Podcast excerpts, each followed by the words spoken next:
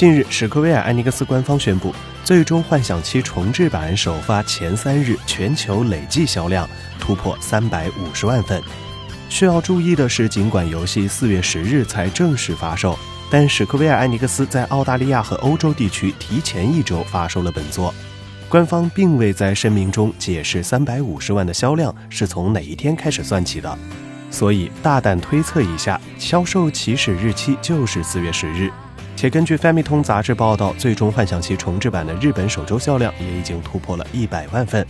作为目前仅登陆 PS4 的独占游戏，本作无疑成为了该平台首发最成功的独占作品之一。《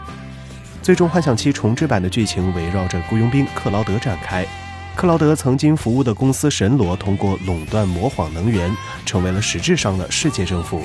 但对于魔谎的无度开采，也导致了整个星球濒临死亡。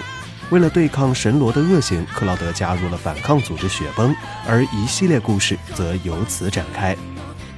尽管没能打破《最终幻想十五》首日出货量加销量突破五百万份的系列最好成绩，但考虑到本作发售时正值全球疫情爆发和经济衰退，且游戏目前只登陆了 PS4 平台，能得到这样的销量，无疑已经是特别优秀了。